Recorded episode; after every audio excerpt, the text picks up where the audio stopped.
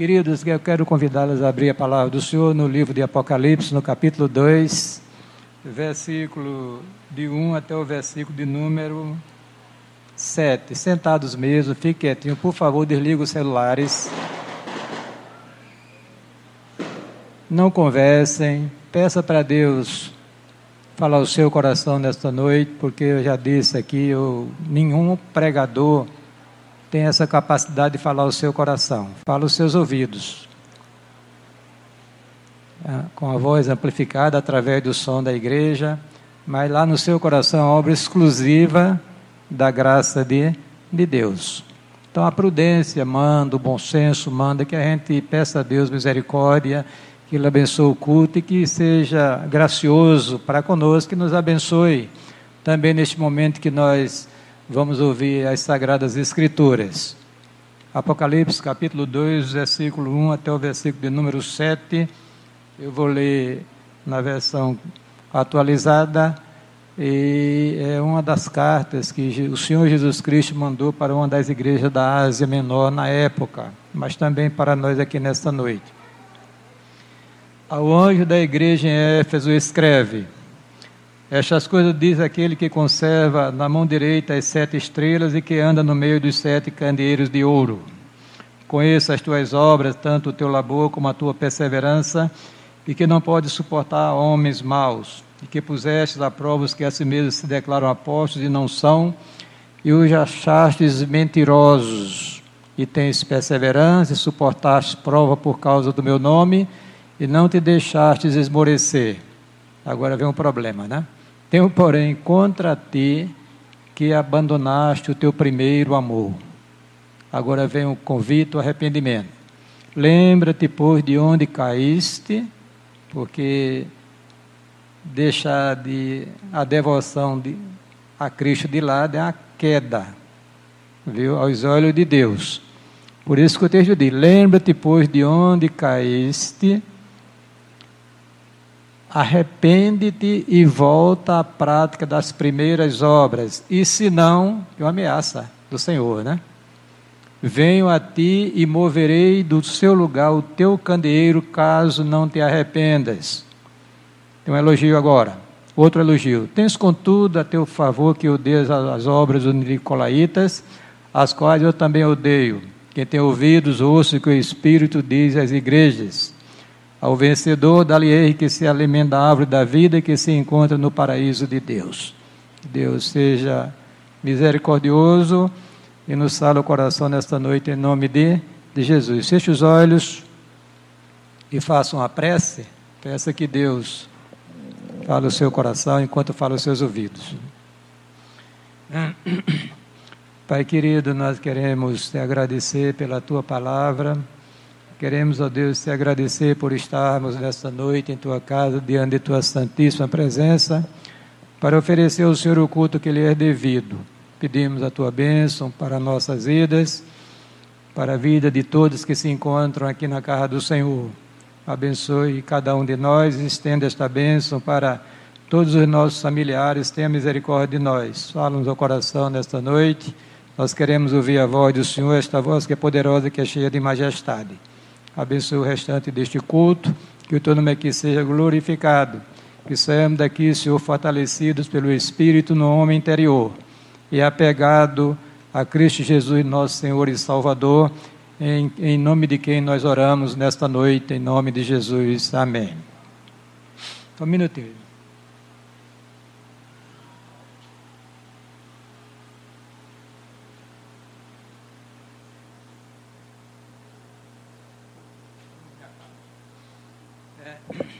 Queridos, o livro de Apocalipse, como todos sabem, é o último livro das Sagradas Escrituras. Ele foi escrito numa linguagem, digamos assim, diferenciada do restante das Sagradas Escrituras. A mensagem de Apocalipse foi entregue à igreja de maneira, digamos assim, usando muitos símbolos, figuras de linguagem, uma linguagem dramática. É um livro que fala também de consumação, né? Mas na realidade o Apocalipse foi escrito para consolar uma igreja que está sofrendo perseguição por causa do Evangelho. Então é um livro que se presta para a igreja em todas as épocas da sua existência aqui na face da terra. E no livro de Apocalipse, ele começa é, revelando, mostrando, é, a, através de, de João, né, uma visão do Cristo glorificado. Porque, queridos, a Bíblia diz que o Senhor Jesus Cristo, ele morreu na cruz do Calvário, foi sepultado, ressuscitou dentre os mortos, ascendeu aos céus e ali foi entronizado. E nos céus o Senhor governa o universo e a igreja. E a igreja.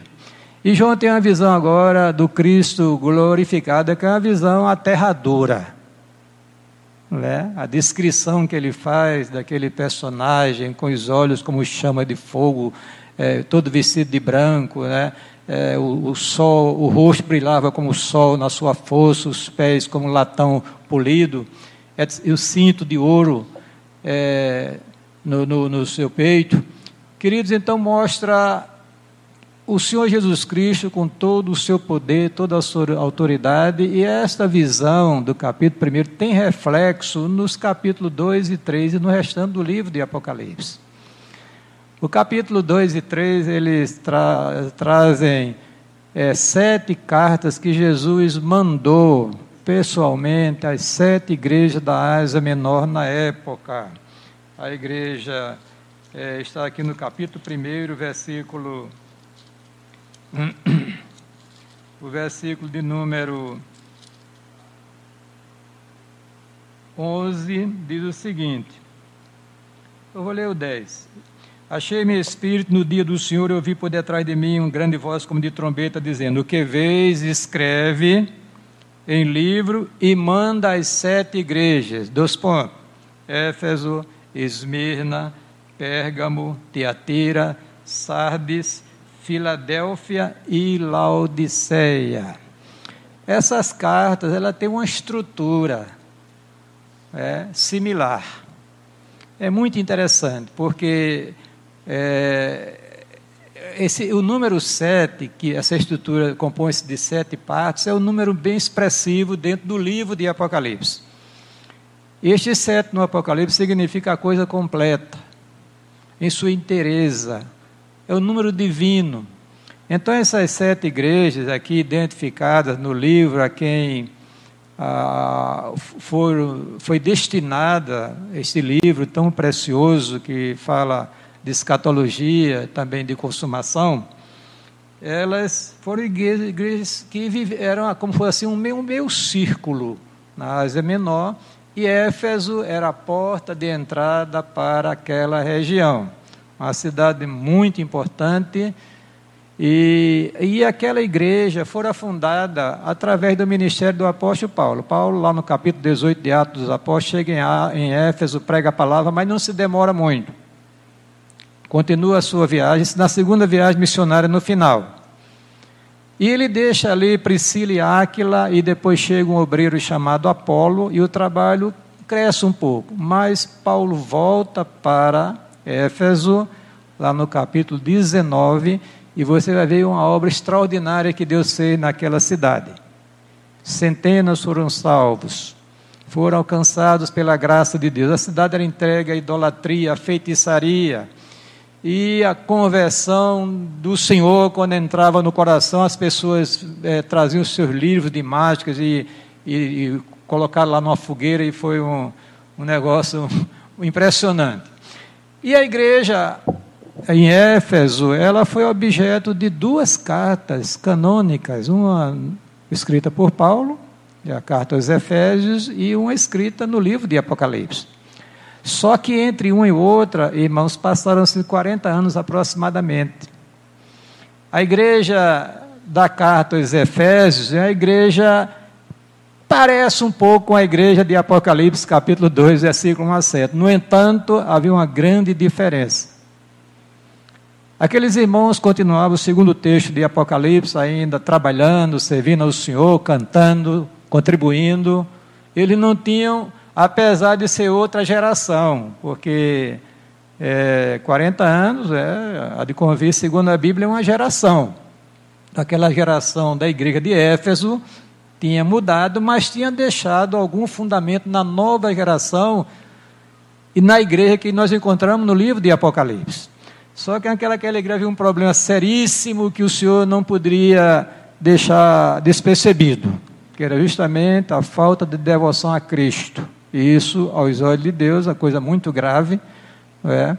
É uma, era uma queda espiritual que esta carta, é, o Senhor convoca aqueles irmãos a retornarem àquele fervor de início da fé, quando eles encontraram a Cristo, quando encontraram a salvação, quando foram convertidos a Cristo. Queridos, a, a, é, eu li muito sobre isso, ali diversas vezes Apocalipse, estudei bastante, ensino também. E existem algumas ideias em relação a essas, essa, essas cartas. Uns acham que elas foram destinadas a igrejas locais na época, é uma verdade, no entanto, não tem serventia para a igreja da atualidade. Outros acham que representa períodos históricos na vida da igreja. E outros acham que ela é atual para a igreja porque é a igreja do Senhor, e o texto lá diz o seguinte, lá no final, quem tem ouvidos, ouça o que o Espírito diz às igrejas. Não é que disse a igreja, que diz. Então o verbo é presente. É para nós que estamos aqui nesta noite, para a gente procurar refletir um pouco em nossa vida espiritual, se nós estamos ainda com o coração aquecido no que se refere à devoção a Jesus Cristo. Não estou perguntando se você aqui está contribuindo, se você está assistindo os cultos da igreja semanalmente, ou às vezes no domingo da ceia, o primeiro domingo de cada mês. A que é grande questão aqui, irmãos, é a seguinte, é porque o nosso Deus, o Deus da Bíblia, é um Deus pessoal. E se Deus é uma pessoa, ele tem vontade, inteligência e também tem emoções. O homem foi criado à imagem e semelhança de Deus. Ele tem vontade, inteligência e emoções. Então, essa questão, esta queda espiritual daqueles irmãos da igreja de Éfeso, na época do livro de Apocalipse, que foi aproximadamente noventa e quatro é, da era cristã, quando dominava o mundo, é, um dos imperadores mais perversos, Domiciano, que exigiu que o povo adorasse como o próprio Deus, causando um reboliço muito grande no meio do, das, das igrejas da época, que preferiam ser martirizadas do que adorar um homem no lugar de adorar a Deus. E, meus irmãos, amados do Senhor, né? Eu falei numa estrutura que essa carta tem, mas eu queria mastigar um pouquinho essa questão devocional. Porque é preciso que a gente entenda isso. Porque muitas vezes, aliás, nós somos aqui brasileiros, nós somos um povo muito emotivo, isso é muito bom. É diferente do europeu, que é mais frio. É, pois é. Nós nos emocionamos com facilidade. Isso faz parte da natureza humana. E também Deus tem emoções. Deus se alegra, se ira, ama. E são atributos, características de uma, de, de uma pessoa, da, da, da pessoalidade. Então, queridos, este livro fala, estas cartas, principalmente essa começa agora na carta à, à igreja de Éfeso, deste sentimento profundo de Deus para com a sua igreja, e a contrapartida que deve ser feita para que Deus possa se alegrar conosco também. E aí que está o problema. Aí que está o problema. Mas deixa eu mostrar um pouquinho aqui, depois eu entro nessa questão.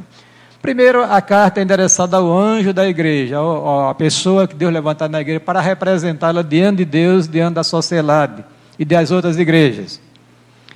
É, há uma discussão teológica que aqui não é momento nem um tempo para isso, né? Quem são esses anjos? Quem eram esses anjos da igreja? A melhor explicação que era o pastor da igreja junto com os presbíteros da igreja, porque lá em Atos capítulo vinte e vinte e oito, versículo vinte e oito, Paulo chama e diz que aqueles irmãos foram é, constituídos bispos para apacentar a igreja do Deus vivo. E isso é corroborado na carta de primeira Pedro, capítulo cinco, versículo um, versículo quatro. Os presbíteros foram constituídos por Deus para pastorear o rebanho do Senhor. O, o pastor é o presbítero docente. Você é aquele que está na docência, no ensino, na pregação. E se é docente, é também presbítero regente. Os presbíteros que não são pastores, mas ambos estão é, é, convocados por Deus para pastorear o rebanho do Senhor, para tomar conta da igreja. Às vezes nós erramos quando jogamos tudo nas costas dos pastores da igreja. Esquecem que os presbíteros são convocados por Deus, constituídos por Deus, para ajudar o pastor no pastoreio da igreja do Senhor. A segunda coisa, irmãos, é que o texto diz aqui, porque diz assim, né, o anjo da igreja escreve. A segunda coisa, aí aqui você já vai encontrar algo interessante, né? Jesus se apresenta à igreja. Como? Se você olhar nas sete cartas, dependendo do drama que a igreja está vivenciando, ele se apresenta com uma das características identificadas no capítulo um do livro de Apocalipse. Aqui diz o seguinte: estas coisas diz aquele que conserva na sua mão direita as sete estrelas e que anda no meio dos sete castiçais ou candeeiros de ouro. Duas coisas aqui. Os pastores, os homens consagrados a esse ministério estão nas mãos do Senhor. Diga amém, porque isso eu considero um privilégio extraordinário da parte de Deus, uma deferência de Deus para conosco, que foram chamados e consagrados a esse ministério tão importante na vida da igreja. No entanto, a importância se reveste de igual responsabilidade. Porque o texto diz que ao ministro do Senhor é, compete que seja fiel no exercício do seu ministério.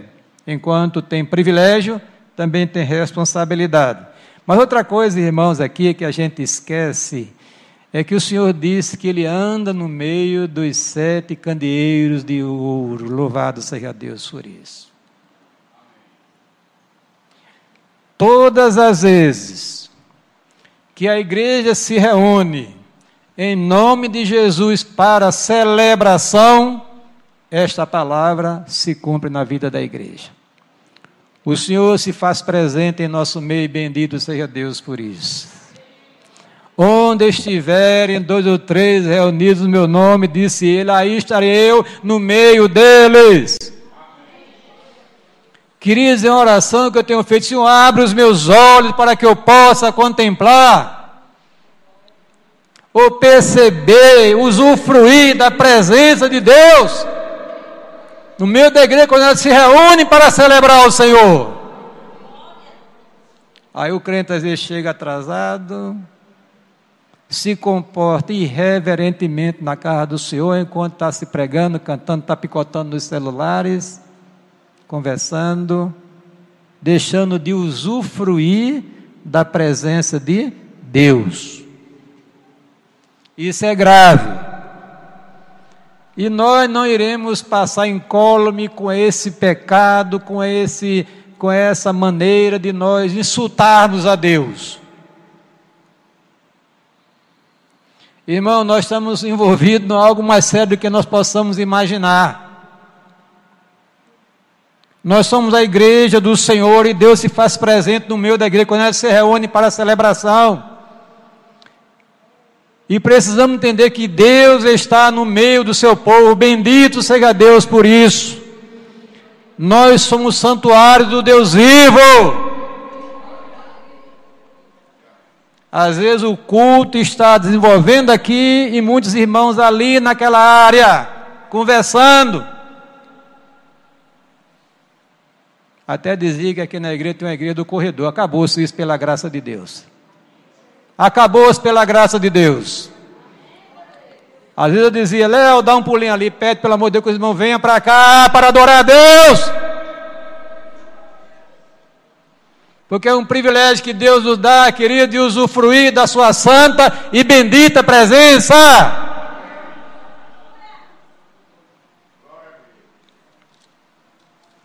Ele anda no meio dos sete candeeiros de ouro. Você sabia que Jesus está bem pertinho de você, hein?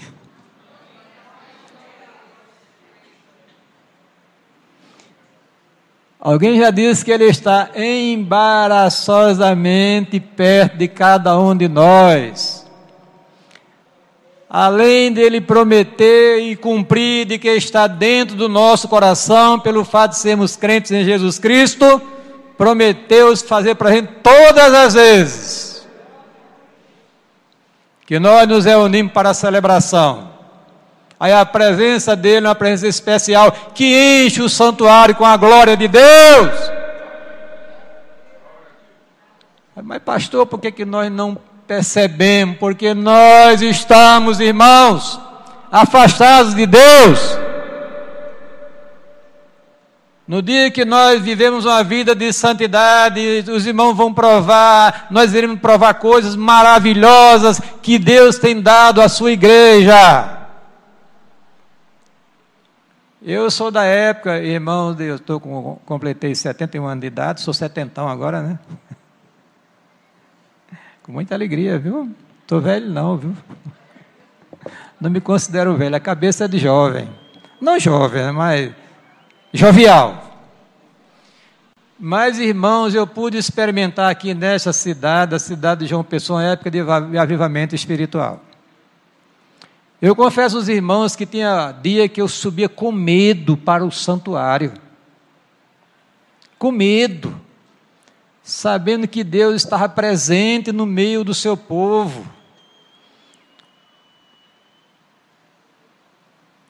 E chegava lá tremendo, dada era a glória de Deus que envolvia a vida da igreja quando ela estava orando, buscando ao Senhor. Nos idos de setenta, sessenta, setenta, nessas duas décadas, podemos experimentar aqui em João Pessoa um poderoso derramar do Espírito nas igrejas, inclusive congregacionais, batistas, coisa maravilhosa. E permita a Deus que isso volte a acontecer, para a gente usufruir desta presença de Deus no meio da sua igreja. Amém? Isto diz aquele que anda, não diz que andou, que anda, que está andando no meio dos sete castiçais de ouro da igreja de Cristo. Vamos adiante. Aí agora, irmãos, há uma revelação agora que ele começa a fazer uma análise da vida interna da igreja. Conheço as tuas obras. Queridos, eu e você precisamos ter consciência de que tudo está claro e patente aos olhos de Deus. Todas as coisas, diz a Bíblia, estão nuas e patentes aos olhos de Deus. Deus conhece profundamente o meu, o seu e o nosso coração. Ninguém se furta dessa realidade. Deus conhece você mais do que você possa imaginar. Sabe quem você é, da sua sinceridade, da sua dedicação, do seu envolvimento, o que você pensa, o que você decide, como você, o que você está fazendo. Queridos, isso é uma realidade que a palavra de Deus nos revela. Eu sei, eu sei as tuas obras, diz o Senhor nesta noite para você, para você se lembrar desta realidade, que o nosso Deus é um Deus onisciente, tem toda a ciência, todo o conhecimento, e ninguém se esconde da presença de Deus. Então a prudência manda não guardar pecado no coração, porque Deus está vendo.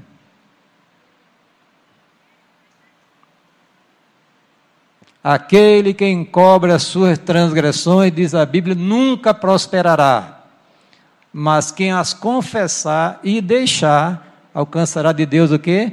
A misericórdia, o perdão, a alegria, a restauração. Louvado seja Deus por isso. Bom, o drama daquela igreja, o Senhor começou a elogiar. Deus é um Deus maravilhoso, né? Olha, você trabalha, você é dedicado, você é fiel à doutrina, você mantém-se fiel.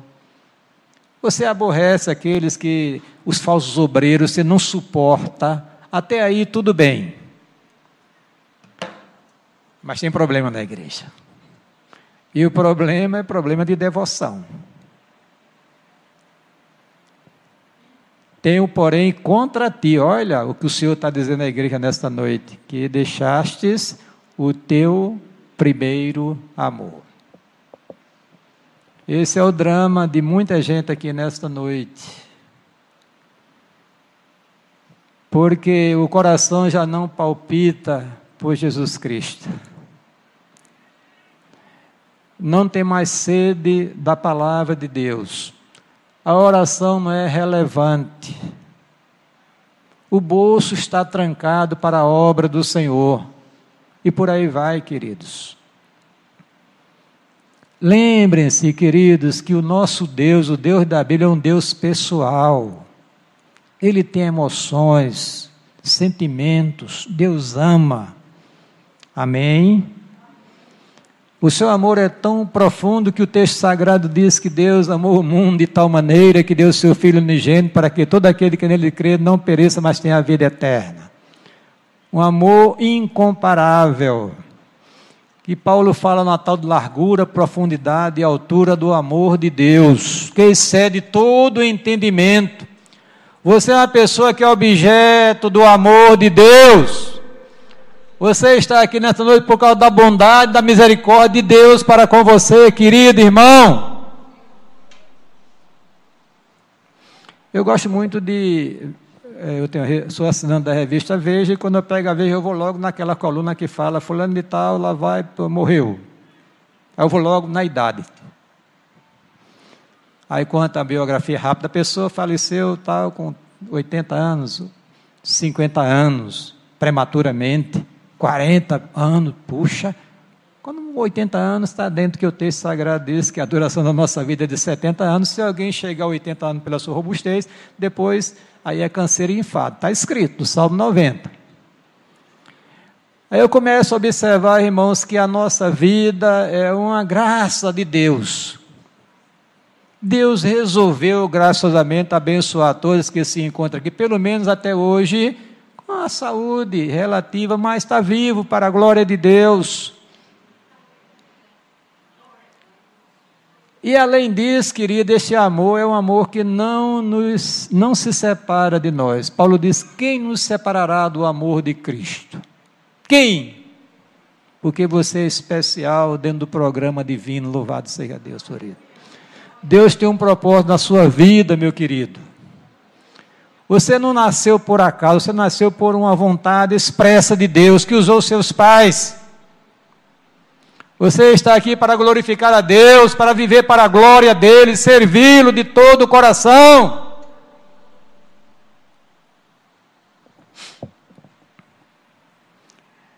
Mas o texto diz que Deus, ao, ao, ao escutar o coração daquela igreja, Ele sentiu a falta da contrapartida, do amor que ele devotou pela igreja.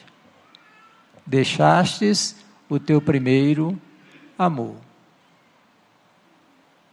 E isto, segundo a Bíblia, é uma queda. Lembra-te, pois, de onde caístes.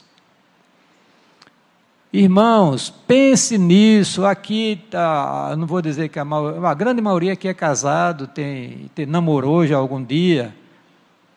Os jovens, né, estão começando a se assanhar nessa área, né? Tenham paciência, viu?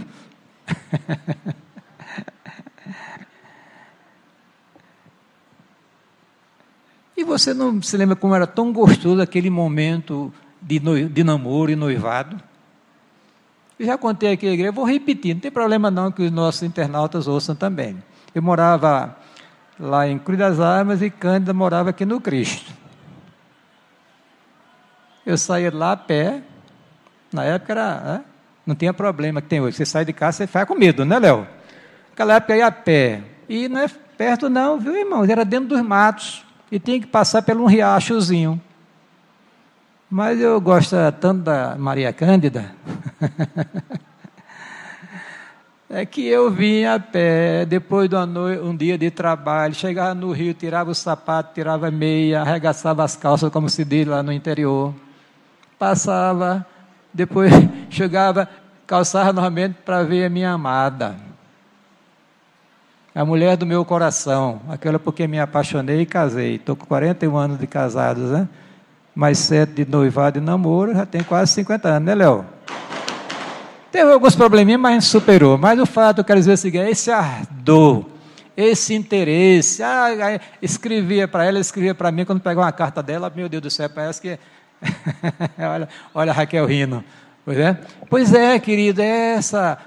Eu não vou dizer paixão, porque a paixão é um amor descontrolado, mas essa intensidade de amor que o Senhor espera da igreja, queridos.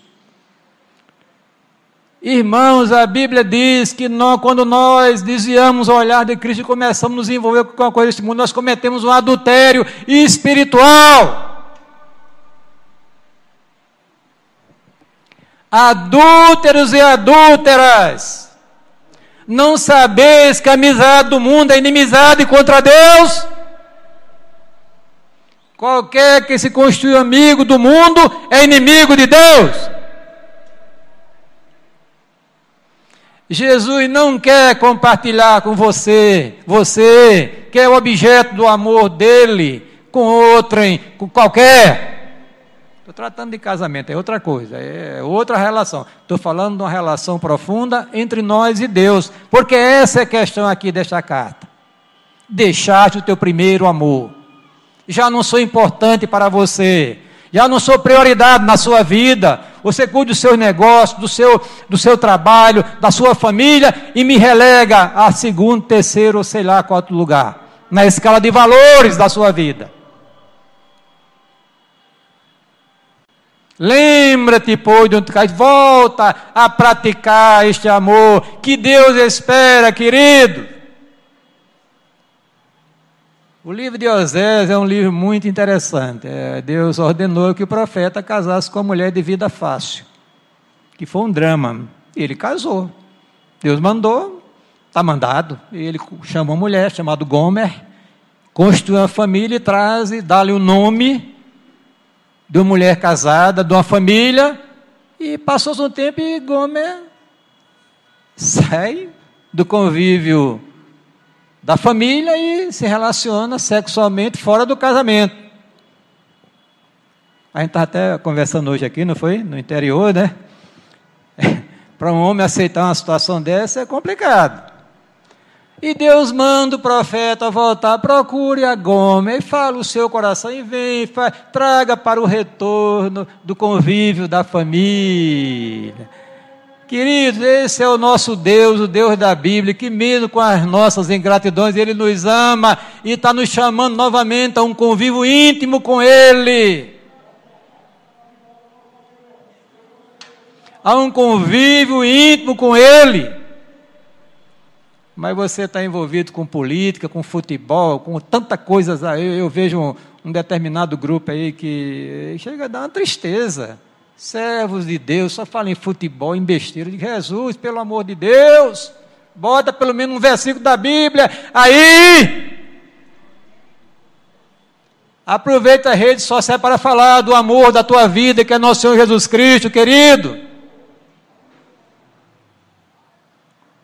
Tenho, porém, contra ti, que deixaste o teu primeiro amor. Tu não é, eu não sou mais prioridade para a igreja. Isso é uma queda, irmãos. Mas o Senhor está falando no seu coração nessa noite, volta, que eu estou de braços abertos. Amém? A gente remete para a gente para a parábola do filho pródigo. O rapaz sai de casa, pega uma parte do dinheiro que tinha, estraga todo no pecado, e um dia ele começa a olhar, não tinha mais nada, não tinha ninguém para ajudá-lo, aí lembrou-se da casa do pai, levantar-me-ei e irei ter com meu pai, e direi, pai, pequei contra o céu diante de ti, não sou digno mais de chamar do teu filho, trata-me como dos teus empregados. Isso aí é a fase inicial do arrependimento. Porque o arrependimento de Deus, quando ele levantando-se, foi. Então, nessa noite, Deus está chamando para você retornar a esse relacionamento íntimo com Ele. Porque Ele é um ser pessoal. O o seu coração está sentindo a falta do amor da igreja, que é chamado de esposa no Velho Testamento e de noiva no Novo Testamento, queridos. Se Cândida não tivesse interesse por mim, eu não procurava outra pessoa. Eu vou casar com a mulher que não gostava de mim? Porventura você vai casar com um homem que não gosta de você? É complicado. Pode ser que depois não dê certo, mas no caso de Cristo sempre deu certo. Mas eu sempre admito que todos nós casamos por amor, né? Por gostar. Queridos, Deus é um ser pessoal. Ele ama, mas espera a contrapartida. Este era o problema dessa igreja. Tenha deixado o seu primeiro amor. Jesus não era mais relevante para a igreja. Não era a prioridade número um. Não era o objeto do desejo da igreja. A igreja estava com os olhares em outros deuses. A grana, o carro, às vezes até a própria família, se não for bem administrada, o maridão, a mulher, e por aí vai, queridos.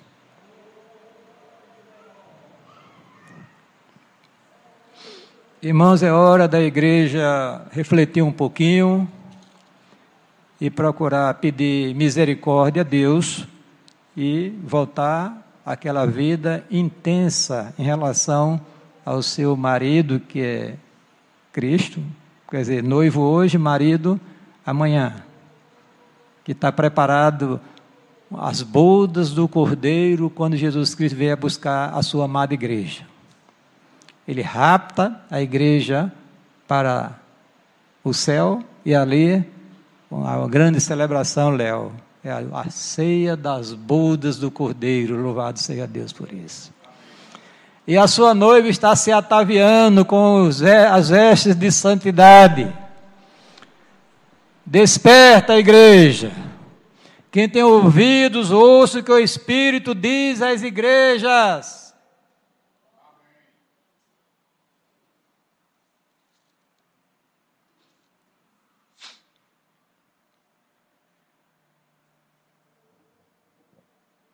Portanto,